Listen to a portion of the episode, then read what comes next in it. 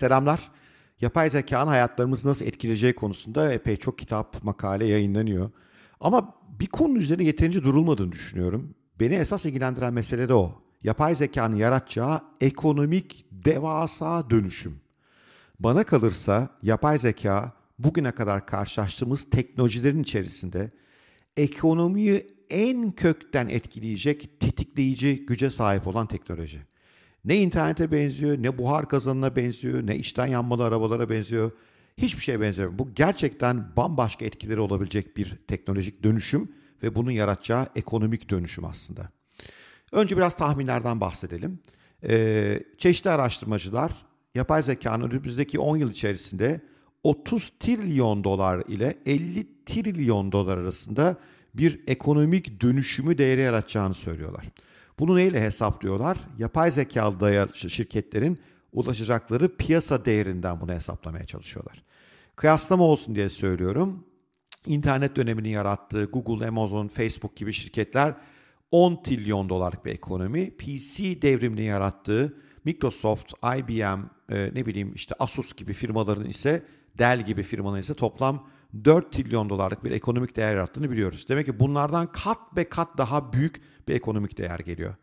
Dünya ekonomisinin de kabaca 70-80 trilyon dolar civarında olduğunu düşünecek olursak neredeyse bunun yarısı kadar dev bir ekonomi doğacak yapay zekaya dayalı olarak. Neden ama? Neden? Esas bunu konuşmak lazım. Çünkü eğer bir yeni teknolojinin ekonomik etki ihtimali büyükse o teknoloji yol alıyor. Öbür türlü bilim insanlarının araştırma geliştirme projelerinde bu iş mahsur kalıyor. O yüzden eğer yapay zekanın gerçekten bu büyüklükteki bir ekonomi yaratacağına kafamız yatıyorsa o halde bilim adamlarının kaynakların da buraya doğru yönleneceğini, büyük fonların buraya büyük paralar aktaracağına emin olabiliriz. Ve benim tezim yapay zekanın beklenenden de büyük bir değişim yaratacağı yönünde. Her teknoloji, her büyük teknoloji ancak ekonomiyi etkiliyorsa gelişiyor. Ve ekonomiyi etkilemekten de kastım belli bir maliyeti mevcut teknolojilerden aşağı indirirse. Örnek verelim, buhar kazanı üretim yapmanın maliyetini çok azalttı. Çünkü buhar kazanları sayesinde enerji ucuzladı. Enerji ucuzladıktan sonra da seri üretim hatları kuruldu ve insan enerjisinden yararlanmak yerine buharın enerjisinden yararlanarak çok daha düşük maliyetlerle üretim yapıldı. Bilgisayarlar temelde işlem yapma maliyetlerini düşürdüler. İşlem yapmaktan kastım da aslında matematiği. Bana kalırsa bilgisayar biraz yanlış bir çevir olmuş Türkçe'ye. İngilizcesi biliyorsunuz bunun computer. Computer hesaplayan demek. Bilgisayarların da en büyük katkısı hesaplama maliyetlerini aşağı indirirler. Hesaplama maliyetlerini aşağı indirirken e, indirince de bir anda hesap yapmak daha ucuzladığı için de hem çeşitli bilimsel araştırmanın önüne açtılar hem de çeşitli ekonomik gelişmeleri mümkün kıldılar. Daha da enteresanı bir süre sonra e, bu bilgisayarı keşfeden insanlar her şeyi bir hesaplama problemine çevirdiler. En güzel örneği fotoğraflar. Eskiden fotoğraf çekmek ve fotoğraf basmak kimyasal bir problemken bilgisayar uzmanları bunu zaman içerisinde piksellerin nasıl yorumlanacağına dair matematik problemlerine yani bir hesaplama şekline dönüştüler aslında. Ve bu hesaplama formatları sayesinde de pek çok endüstride devrimsel dönüşümler oldu. İşte en önemlilerden bir tanesi fotoğraf. Artık fotoğraftan parayı Kodak gibi oyuncuların değil, e, bilgisayar firmalarını veya bilgisayar teknolojisi kullanan cep telefonu firmalarını kazanması asıl sebebi temelde bu problemin bir kimya problemi olmaktan çıkıp bir aritmatik problemine, bir hesaplama problemine dönüşmüş olması ve bilgisayardan hesaplama maliyetlerini kökten aşağı indiriyor olması. Peki eğer böyle de düşünmeye devam edersek o halde yapay zekanın neyin maliyetini kökten düşüreceğini tahmin etmemiz gerekir. Ve aslında yapay zekanın neyin maliyetini düşüreceği biraz önceki cümlemin içinde saklı. Yapay zeka tahmin etmenin maliyetini azaltacak. Şimdi bu da nereden çıktı? Şu anda yapay zekanın en iyi becerdiği şeylerden bir tanesi mesela işte bu e-ticaret firmaları kullanıyor bunu sizin bir tüketici olarak bir sonraki satın almanızın ne olabileceğini tahmin ediyorlar. Okay? Netflix gibi film streaming teknolojileri sizin bir sonra izlemek isteyeceğiniz filmin ne olacağını tahmin edip önünüze onu getirmeye çalışıyorlar. Hani henüz şeyi tam başarıyorlar diyemem. Ne izleyeceğinizi tahmin edip ona yönelik film üretmeyi beceriyorlar diyemem. Ama muhtemelen zaman içinde e, çözülecektir. Bankalarda kullanılan yapay zeka teknolojileri kimin krediyi ödeyip ödemeyeceğini tahmin etmeye yöneliyor mesela. Bundan yola çıkarak da kime kredi verip vermeyeceklerine karar vermeye çalışıyorlar. Çeşitli şirketlerde örneğini görmeye başladığım insan kaynağı e, uygulamaları, yapay zeka uygulamaları mesela kimin işten ayrılmak eğiliminde olduğunu tahmin etmeye çalışıyorlar. Bu tahminleri eskiden de yapabiliyorduk da eskiden ya bunu işte bazı çok duayen, sektörü iyi bilen insanların öngörüsüyle yapıyorduk. Mesela insan kaynaklarına örnek verelim.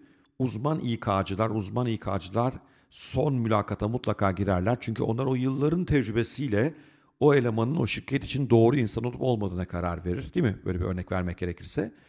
Oysa bugün bu yapay zeka teknolojisi sayesinde bu tahmin etme işleri ucuzluyor. Tahmin etme işlerini ucuzlattıkça da yapay zeka tahmin etmeye dayalı mesleklerin önemi de aslında azalıyor bir bakıma. Çünkü eskisi gibi bir uzman İK'cıya ihtiyacım yok şu anda. Daha ziyade milyonlarca mülakatın sonuçlarıyla beslenen bir yapay zekaya ihtiyacım var. Çünkü bu yapay zeka hem bu mülakatlardaki kişinin performansı hem de işe alındıktan sonraki gerçek performansını yorumlayıp bizim için en doğru insanın kim olduğunu karar verme gücüne sahip. o yüzden tahmin etme teknolojileri yani yapay zeka geliştikçe tahmin etmeye dayalı işlerin değeri azalıyor olacak. Tahmin edilemeyen işler daha değerli olacaklar. Sanat bunlardan bir tanesi, bilim yapmak bunlardan bir tanesi, yaratıcılık bunlardan bir tanesi. Çünkü bunlarda tahmin zor, bunlarda tahmin etmek mümkün değil. Çünkü çoğu zaman bir kişinin hayal gücüne, düşüncesine, inisiyatifine dayalı ve yapay zeka teknolojisi hiç buralarda değil. Şimdi böyle bakarsak aslında ikinci bir konuya daha geliyoruz. Nasıl bilgisayarcılar, bilgisayarın mucitleri her şeyi bir e, işlem problemine, bir matematik problemine çevirmeye çalıştılar. Fotoğrafı örnek vermiştim. Yapay zeka teknolojisi girişimcileri de her şeyi bir tahmin problemine çevirmeye çalışıyorlar. Mesela otomobil kullanmayı düşünelim. Aslında otonom araçlar çok yeni bir teknoloji değil. Uzun yıllardır varlar. Ee, işte Caterpillar'ın tarlalarda traktörleri var. Yıllardır otonom e, tarım yapabiliyorlar. Ama oralarda kullanılan yapay zeka teknolojileri veya otonom sürüş teknolojileri programlamaya dayalı teknolojiler. Yani tarlanın tam konumunu giriyorsunuz. Tarlanın ölçütleri, boyu, programı belli. Programcı küçük bir aplikasyon aracılığıyla traktöre gerekli verileri yüklüyor. İşte kaç kere sürmesi gerekiyor, hangi derinlikte sürmesi gerekiyor tarlaya gibi. Sonra makine bunu başarıyor. Kameralar ve sensörler sayesinde yolu da görüyor ve e, yolda gördüğü veriyle daha evvel kendisine yüklenen programı karşılaştırıp doğru şekilde tarlayı sürebiliyor. Fakat programlamaya dayalı otonom sürüş günlük şehir içi trafikte mesela işe yarayacak bir şey değil. Çünkü istediğiniz kadar uzun bir program yazın, istediğiniz kadar çok ilginç durumu önceden tahmin etmeye çalışın. Trafikte karşılaşılabilecek durumlar bundan çok daha karmaşıklar. Trafikte karşılaşılabilecek durumlar bundan çok daha karmaşık olduğu için determinist yani önceden yazılmış bir programla hareket eden bir aracın başının derde girmesi çok muhtemel.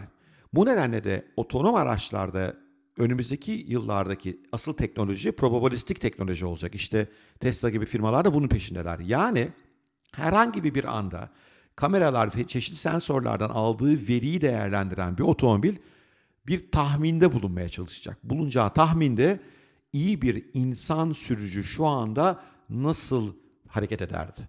Frene mi basardı, gaza mı basardı, sağa mı dönerdi, sola mı dönerdi, sinyal mi verirdi yoksa bir süre bekler miydi? Bu kararları insanların nasıl verdiğini tahmin etmeye çalışacak ve en iyi insan sürücünün kararını burada uygulamaya çalışacak. Şimdi burası enteresan. Önceden yazılmamış kurallar var ama önceden insanların bu tip durumlarda nasıl davrandığı ile ilgili içeride bilgi var. Bu davranış sonuçlarından alınan, bu davranışlarının sonunda alınan en iyi sonuç neydi'nin bilgisi var. Bilgisayar da bundan yola çıkarak şu anda en iyi sürücü nasıl davranırdı kararını vermeye çalışıyor. Yani ne yaptık? Otomobil sürüşünü bir tahmin problemine çevirmeye çalıştık. Önümüzdeki dönemde şirketlerin yapacağı temel dönüşüm bu olacak. Bir sürü şu anda tahmin problem olarak gözüken şeyi yapay zekaya aktaracaklar.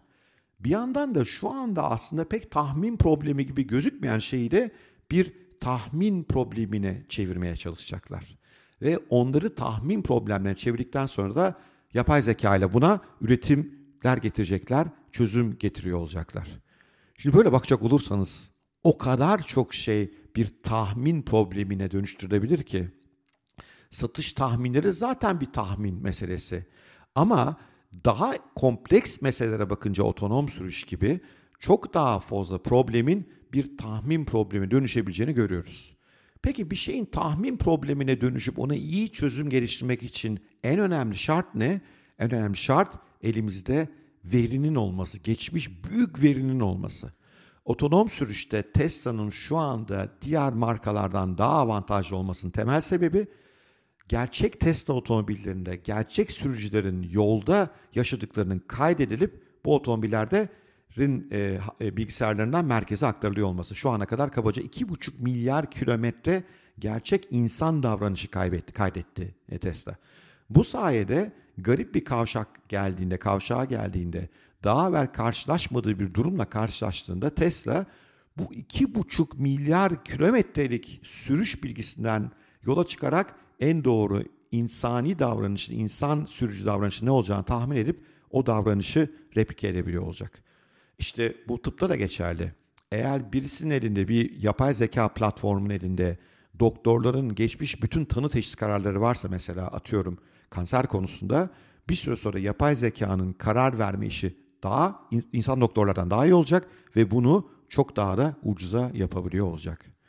Önümüzdeki dönem yapay zekayı bu anlamda kullanan ülkelerin, şirketlerin, bireylerin başarılı olduğu, geri kalanların ise belki de tamamen yok olacağı bir dönem olacak. Bunun üzerine daha sonra duruyor olacağım ama başka bir videoda yapay zekanın en enteresan noktalarından bir tanesi bu teknolojideki en gelişkin firmanın diğer bütün firmaları ortadan kalma ihtimalinin olması. Örneğin yapay zeka konusunda çok gelişkin, kanser teşhisi konusunda çok gelişkin bir yapay zeka platformu bir süre sonra diğer bütün alternatif çözümleri ki bunun içerisinde fiziki doktorlar da var e, ortadan kaldırabilir. Çünkü veri bir kez bu zenginliğe ulaştıkça yapay zeka kendini geliştirmeye de devam edebiliyor ve aslında bir network etkisi doğuyor. Network etkisinden de kastım daha fazla bilginin birbirini daha da büyüterek çoğaltması sürecine girmeye başlıyoruz. Bu durumda eğer bir şirket yöneticisiyseniz bugünden veri toplamaya ve şirketinizin müşterilere verdiği hizmetleri bir tahmin problemine dönüştürüp hangi verilerle bu tahminleri doğru daha doğru yapabileceğinizi düşünüp planlayıp bu verileri toplayıp o tahmin algoritmalarını geliştirmeye başlamanız ve yapay zekanızı bir an önce eğitmeye başlamanız lazım. Aksi takdirde olay şuna biraz benzeyecek. Çok zeki ve süper iyi eğitim almış bir çocukla pek de zeki olmayan ve iyi de eğitim almamış bir çocuğun gerçek hayatta rekabet şansı neyse sizin de rekabet şansınız ona inecek. Üstelik de bu gerçek hayatta bu diğer arkadaş o iyi eğitim almamış ve çok da zeki olmayan çocuk belki fiziksel mücadeleyle bu işi yenebilir. E, ne yazık ki iş hayatında ona da pek fırsat kalmıyor olacak. Evet. Bugün tahminin önemi üzerine durmak istedim. Tekrarlayalım o halde. Yapay zeka tahmin etmenin maliyetini azaltıyor. Tahmin etmenin maliyeti azaltılırken bir yandan da yeni konular birer tahmin problemine dönüştürülüyor. Ve bu konuda başarılı olacak firmaların bir büyük veriye ihtiyaçları var. Bu veriyi hemen toplamaları gerekiyor. Her geç kaldıkları gün aslında o demin örneğini vermeye çalıştım, metaforunu yaptım, çalıştığım, yapmaya çalıştığım çocuğun durumuna düşüyorlar. Hem zekaları gelişmiyor hem kötü eğitilmiş oluyorlar ve kötü eğitimli ve zekası gelişmemiş bu çocuğun e, düşeceği duruma düşmeleri gayet de muhtemel hale geliyor. Evet. Bugünkü videoda bu kadar. Umarım ilginizi çekmiştir. Ee, görüşmek üzere diyorum. Hoşçakalın diyorum. Her zamanki gibi lütfen beğendiyseniz e, bir like'ınız iyi olur. Kanalıma üye olmanızı çok rica ediyorum. Bir de yayarsanız iyi olur. Başkalarına bu bilgiler ayarlanmış olurlar. Hoşçakalın. Görüşmek üzere sevgiler.